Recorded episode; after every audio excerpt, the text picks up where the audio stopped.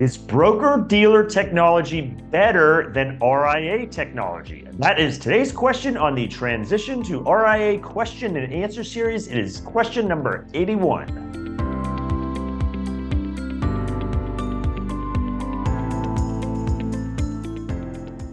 Hi, I'm Brad Wales with Transition to RIA, where I help you understand everything there is to know about why and how to transition to the RIA model. Uh, if you're not already there, if you head on over to transitiontoria.com, uh, you can find all of the resources I make available from this entire series in video format, podcast format. I have articles, I have white papers, all kinds of resources to help you better understand the RIA model and what it would mean for your practice. Again, transition to RIA.com. Okay, on today's episode, we're going to be talking about the technology differences between the broker dealer model and the RIA model. And the reason this is such an important topic is because of the impact that technology has on your practice, the efficiency of how you can run your practice, the kinds of services or, or, or service offering you can provide to your clients, Technology is extraordinarily important and will only continue to be extraordinarily important as new innovations, new technologies come along. How can you uh, or what can you provide for your clients? And also, what are what is your competition potentially providing for their clients? So, very important topic. Are you going to be able to access the best technology and, and kind of where can you access the best technology? Again, to make your practice efficient, to to uh, uh, add on to the service offering of, or the value proposition you're providing to your clients. Very important. Will remain very important going forward as well. Uh, so that's why I want to make the episode on today. Now, for starters, this the answer to this is oftentimes a big misconception out there in the marketplace. So there are folks that will tell you that the broker dealer technology is better than the RIA technology. And I'm here to tell you that is a giant misconception. Um, and you, for starters, you have to be careful about who is telling you that misconception. So if you are at a large, for instance, wirehouse firm, they will naturally tell you the technology is better where you are at because they do not want you leaving and going into the independent space or into the into the RIA model. Uh, so they will tell you, oh, our technology is better. And that's either because they're just straight lying to you because they, they don't want you to leave, or perhaps they've never they've never experienced what the other side themselves looks like, whether that's a branch manager or someone, a corporate executive, or, or whatever the case is. So they themselves don't know any better. They just they just know that supposedly their technology is better than what's out there. And in their defense, there was a time where that was an accurate statement to make. Now, you have to go back a long time ago, many, many, many years ago, uh, where it was fair for broker dealers to say, oh, our technology is better than what you could get over there in that RIA model. And the reason that was accurate and the reason that was fair to say back then, and again, either folks haven't accepted the fact that it's changed, or they're naive to the fact that it's changed, or again, they have ulterior motives to why they they still uh, can communicate that to keep you from leaving, keep you from going. The reason it was it was accurate back in the day, the, the, the largest firms will pick on the wirehouses, the most scale to invest and reinvest in their technology, whereas the RIA market was back in the day was highly fragmented. So what I mean by that is if you are a firm, if you're a large wirehouse firm and you have 15,000 plus advisors as an example, for when you put investment into your technology to build out new resources or to change things or whatever the case is, you, you have 15,000 advisors to spread that cost out over. So a, if a new feature is, is uh, demanded or, oh, hey, maybe we can tweak this tool or whatever the case is, you're going to have 15,000 users that you can effectively spread that cost out over because you're going to have 15,000 potential users of it. We're back in the day, and it was fair to say, again, back in the day, the RA model was so fragmented, there weren't as many users of any one particular technology that no one technology solution had that kind of economies of scale to spread the investment out over, and hence they couldn't invest as much into the technology uh, as these large firms could. So again, that was a fair argument to make, though. That has 180 degrees changed, though, because while there are still large firms that maybe have 10,000, 15,000 advisors, the RA model has grown so much. And some of the big technology players are now used by so many RAs, both small and very large, that now they have more users, in some cases, way more users than the 15,000 advisors uh, at one particular you know wirehouse firm have. So the economies of scale have completely changed. And so that argument while valid back in the days if you were going to use that argument back in the days you have to accept that the argument now applies to the RIA model not the broker dealer model. So uh, just know at a high level kind of where the backstory of this question came from that it was true back in the day that broker dealer technology was better than RIA technology. That has completely changed now, primarily because of these economies of scale have shifted. And now, with way more users with some of these technology solutions in the RIA model, they actually have more users to spread cost out of so they can invest and reinvest more than the big wirehouses can justify having to make that investment spend. So just know that has fundamentally changed. So if you hear anyone say, oh, the technology is better than broker dealer space, that is the old way of thinking. That is how it was back in the day, not how it is today. Now, with that kind of high level, just uh, timeline of how things have progressed, uh, I did want to just go into some of the additional kind of pros and cons of using broker dealer technology versus RIA technology. Uh, and again, as a quick reminder, if you have not seen this separate episode I did on a uh, so-called RIA or third-party technology stack. So I encourage you to check out that episode if you haven't seen it. Uh, but in the RIA model, the traditional, not not uh, always the case, but traditionally most RIAs set up to the to where they have a third-party technology stack. So they're using technology solutions that are separate from the custodian. They're not provided by the custodian, they are separate from the custodian. Now, there are some custodians whose value proposition is they do provide you a lot of the technology and they do have a technology layer into their offering. And, and that could be worth your consideration as well. But for the sake of this episode, just understand most RAs set up with that third party technology stack that's separate from the custodian. And so when you look at the pros and cons, that's what I'm going to be referring to is about this kind of third party technology stack. And, and just to give you an example of why one reason you might want that third party, and I've done an episode on this as well, is as an RIA, you might eventually be, as they say, multi custodial. So you might have more than one custodian. So if you were if you were using the technology of a particular custodian and that was your sole kind of technology source, it then makes it uh, a, a less efficient practice if you're going to have another custodian and you have to use different technology for that approach. So hence you have this kind of third party technology stack that can that can work with more than one custodian at the same time. And so your kind of user interface process stays the same no matter which custodian you use. Again, I've done episodes on being multi-custodial and how that process works, so you can check those out as well. But again, for the for the pros and cons, I'm about to go over just in the RA model. I'm talking about having a third-party technology stack. Uh, so to start with, I want to talk about some of the cons of the broker dealer technology. I talked about how that investment spend has changed. Uh, but but I want to go through a, couple more bulleted items as well. So the first one was that just that less economies of scale. They have less users, even though it's still a lot of users. They have less users to invest in their technology than than than a lot of the big RA model technology providers have. Uh, the next one is in that broker dealer environment. So if you have a large broker dealer, uh, you're using generally proprietary technology of that broker dealer, particularly if it's wirehouses that's almost exclusively proprietary technology that that firm has built for themselves. The only users of that technology are their advisors. Uh, and that creates some uh, a number of issues.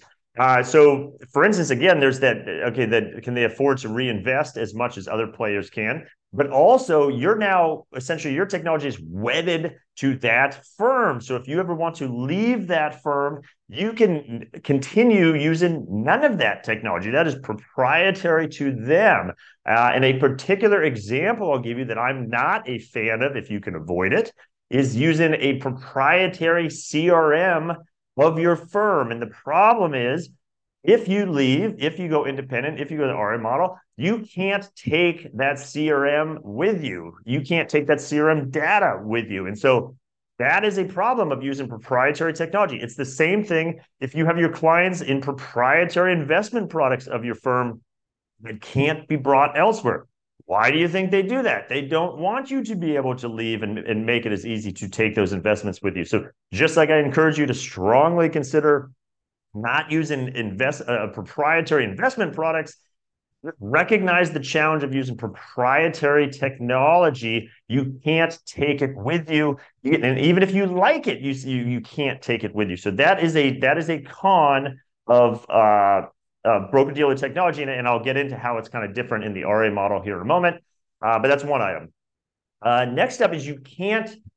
In that broker dealer model, again, you're using that proprietary, you know, we could call it a tech stack that your your broker dealers provided you can't easily add new technology tools that come up in the marketplace that you say, oh wow this is a great new tool i'd love to use that because again typically these firms are set up that the only technology you're provided with and able to use allowed to use is the proprietary technology they have created so if some cool new technology comes along a technology provider and, and that's happening all the time there's now dozens upon dozens of fintech tools out there typically if you're in that that that uh, broker dealer world, particularly the wirehouse broker dealer world, you're not allowed to use those extra tools unless and until your firm has fully vetted that tool. They've decided, not you, they've decided to let you use that tool and they've decided to somehow make maybe integrate it with their proprietary technology. And the reality is that just doesn't happen all that often, if at all. Uh, I was recently talking to a to a smaller fintech company, and they were rolling out some this new software tool, and they, and they even said to me without me bringing it up or anything, they said, "Oh yeah, we're not even trying to get our product in front of broker dealer advisors because it's going to be too much of a process, too much of a headache, too much of a pain to try to get their broker dealer to approve it." let alone bring it on board for their advisors to use, that they weren't even going to bother. And even with maybe a broker dealer has 5, 10, 15,000 advisors, they're not even going to try because it's just not worth their effort. They they just see that the chance of that being approved, the chance of it at least uh, approved and implemented will be years in the process if it even happens at all. So again, that's a challenge as you hear about new technologies coming out. More than likely, your firm is not going to allow them and is never going to approve them. And if they do, it's going to be years after your competition and other models that can start using it right away have begun to be able to use it. So again, that's a challenge too, is being able to add new technology, new third-party tools in that broker dealer model. Uh, and then the last part, uh, and this is not an exhaustive list, but the last kind of con of broker dealer technology is you have no pricing power over what you are paying for that technology. So make no mistake, part of what your firm, if you're at these large broker dealer firms, part of what they're providing for you is the technology, is that technology stack, their proprietary technology stack. Make no mistake, you are paying for that. And that's in the inverse of your payout. I talk about this a lot. Whatever your payout is, take the inverse. So, what does the firm retain? That's effectively what you are paying the firm every year for all of the things they're providing for you. And out of fairness, they're maybe providing you with uh, an office, maybe a staff member, technology, things like that. So you are absolutely paying for technology now. It's just in the inverse of your payout. And the problem is you have no pricing uh, leverage over what you should pay for technology. So whether you want to use all of the technology provided, very little of the technology provider, whatever the case is, you have no ability to try to maybe lower your cost or manage your cost because it's just bundled up into your payout. Again, the inverse of your payout you have no control over that. You'll see here in a second how that's different in the RIA world. So again, a couple cons, a couple challenges with that broker dealer technology to be aware of. Now, on the flip side, we go over the RIA model, you can imagine some of these are going to be the opposite. So just to run through a couple of the pros of using the RIA model technology, the RIA model technology approach. Uh, so the first one, if, in particular, if you start your own RIA, is optionality you can use whatever technology you want to use. And again, there's dozens of fintech solutions out there. You can go out into the marketplace, and if you like a technology, you don't have to ask your firm if you can use it. You don't have to wait for your firm to decide how long it's going to take them to implement it if they ever do.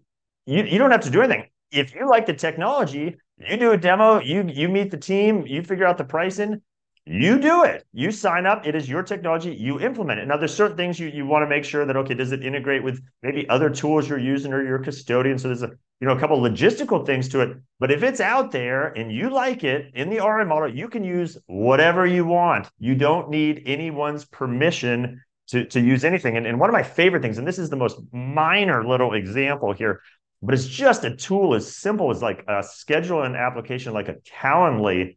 That is that that has been around for so long it will make your life so much easier to be able to coordinate with clients and prospective clients and let them pick times that are convenient for them to schedule time to t- chat with you. And in most the large firms you can't even use a simple tool like a calendly because again it hasn't gone through all these approval process and they haven't they haven't agreed to it. In the ra world Maybe that's something you don't want to use, but if you do, you simply sign up and start using it. It is there for your choosing. So again, much more optionality in the RIA space.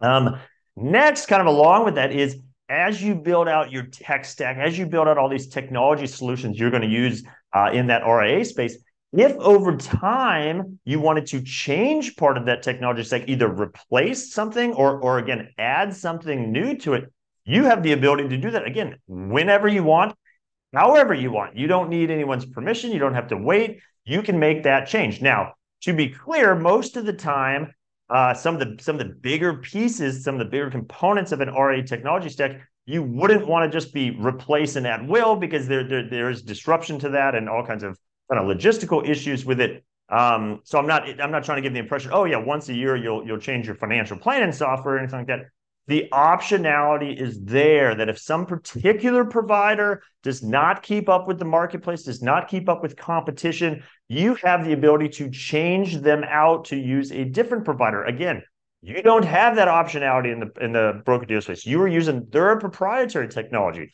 So keep in mind what that means in the RIA space. If you are one of those fintech providers and you know your users can easily, if they wanted to, switch to one of your competitors, you are then motivated because for your existence to constantly evolve the product and make it competitive and make it appealing for your advisors, your clients to keep using and want to retain. They want to retain you as their client. So th- that is an entirely different kind of competitive landscape than again that proprietary all bundled approach in the broker dealer space.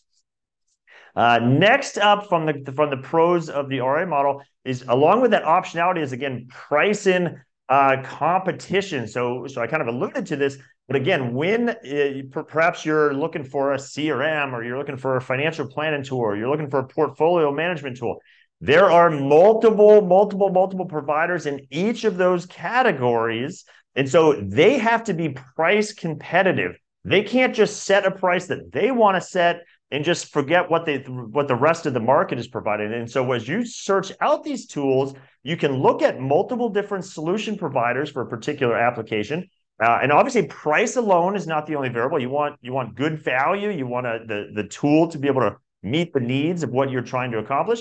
Uh, but, but price is important. What the cost of that's going to be, and so you have the ability to to essentially control your cost on that. That if one provider wants twice as much as the next and and and the value each would provide is re- relatively similar. You have control over that pricing uh, process and who you are going to select and what you're willing to pay for it.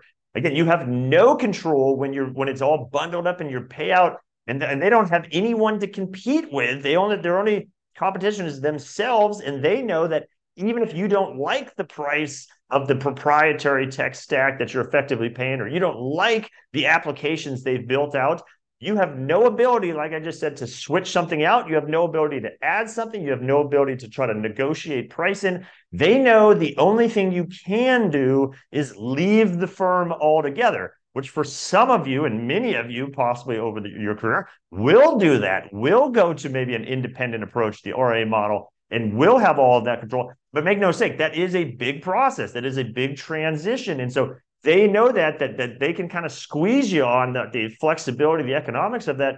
Because unless maybe other things are also an issue for you too, or the other reasons you want to go to RML, you might not ever leave. So they don't have that same uh, marketplace competition that the RIA model has, and that's to your benefit in the RIA model. When firms have to compete against each other, that's what leads to innovation. That's what leads to competitive pricing. You want them competing for your business. You do not have that market environment in the proprietary broker dealer technology world. Uh, and then the last bullet I'll make, or, or, the last thing I wanted to mention, again, a, a pro for the RA space is keep in mind the kind of uh, legacy background behind these two technology paths. So, in that broker dealer world, as we call them broker dealers, now all these large firms, uh, the wirehouse firms, they are both, they're usually duly registered broker dealers and RIAs. Uh, coincidentally, uh, most or, or, or, a large part, if not now more, a majority of the assets are actually on the fee based side of the house, the RA side of the house. But make no mistake, they are legacy broker dealer firms. That's why we still call them broker dealer firms. For decades, they've been broker dealer firms. They were started primarily or solely as a broker dealer. They didn't even offer fee based solutions. So the, the decades of legacy infrastructure, technology, personnel that is building and maintaining that technology in the broker dealer side all was born from a broker dealer mindset, which is fine because at the time that was all built. That was the the uh, the mainstream model in the marketplace was that broker dealer model. The problem for the big firms is the wind has changed. The world has moved. The industry has shifted now to more and more fee-based approach to to working with clients. And their legacy technology was built on a broker dealer mindset. So these firms are having to spend a lot of money to evolve those solutions, those applications to support a more fee based model of working with clients. And, and yes, they are making progress with that. But there, there is a difference there when you're when you've essentially built a house, you've built a foundation, and now you have to rebuild the house while in place, and because because times have changed. Compare that in the RIA space. The, the tools you would be using as a third party RIA technology stack are not reinventing themselves at all. These were tools that were built from the start to cater to the RIA marketplace. There is no legacy infrastructure. There is no legacy way of thinking. There is no legacy personnel that have been there for 20 plus years that, that are have the mindset of what you can do in the broker dealer world. No, these were all born with RIA in mind from day one. Everything about how they've been built is to accommodate the fee-based advisor. So just think about it. Which of those technologies, just at that layer alone, is most likely to, to provide the specific needs of a fee-based advisor to be nimble to the change in needs of a fee-based uh, advisor. And you, you can tell the difference. One side is essentially this giant cargo ship trying to turn the cargo ship around and head in another direction. It's this big lumbering, rusted uh, cargo ship trying to turn around. The other are these little speedboats that were started from scratch to accommodate the RIA model just think about the ability for these firms to innovate and what they've been able to accomplish so far, knowing their background. So that's just a, a, a couple comparisons of broker dealer technology to RIA technology. Again, to be fair, years ago, decades ago, the broker dealers did have the edge. They did have the advantage. It was fair for them to say their technology was better that world has changed. That is a it is a, a, a misconception for anyone to tell you that the broker dealer technology is better than the RIA model technology. Again, that is people either telling you that because they don't want you to leave and go into the independent space, or they simply just don't understand it themselves either. Feel free to send them to this episode if you'd like to educate that on that. I think that would be quite eye-opening for them to realize but there are usually ulterior motives for why someone might tell you the broker dealer technology is better. It was at one point, it no longer is. So just something to be aware of as you consider, you know, hey, should I be looking at this RA model? How is it different? Again, technology is a big uh, a differentiator between that RA model and maybe the broker dealer legacy model you might be at now. Uh, so with that, like I said, my name is Brad Wales with Transition to RIA. This is the kind of conversation I have with advisors all day long. It's talking about, hey, where are you now with your practice? What kind of firm are you at? What kind of model are you at? Is this RIA model something you should be looking at? How is it different? How does it work? How do things like technology work in the RIA space compared to what you have now? That's just one of the variables involved in, in, looking at a comparison. And that's something, again, I help advisors with daily is understanding all this and understanding all the different options they have Uh, so certainly happy to have that conversation with you as well. Again, if you head to transitiontoria.com, you'll find, uh, again, this entire series in video format, audio format. I have articles, I have white papers, and then the easiest thing to do is at the top of every page is a contact link. If you click on that, you can instantly and easily schedule time to have a one on one conversation with me, whether you want to talk about today's topic or anything else RIA related. I'm happy to have that conversation with you. Again, transition to RIA.com. And with that, I hope you found value in today's episode, and I'll see you on the next one.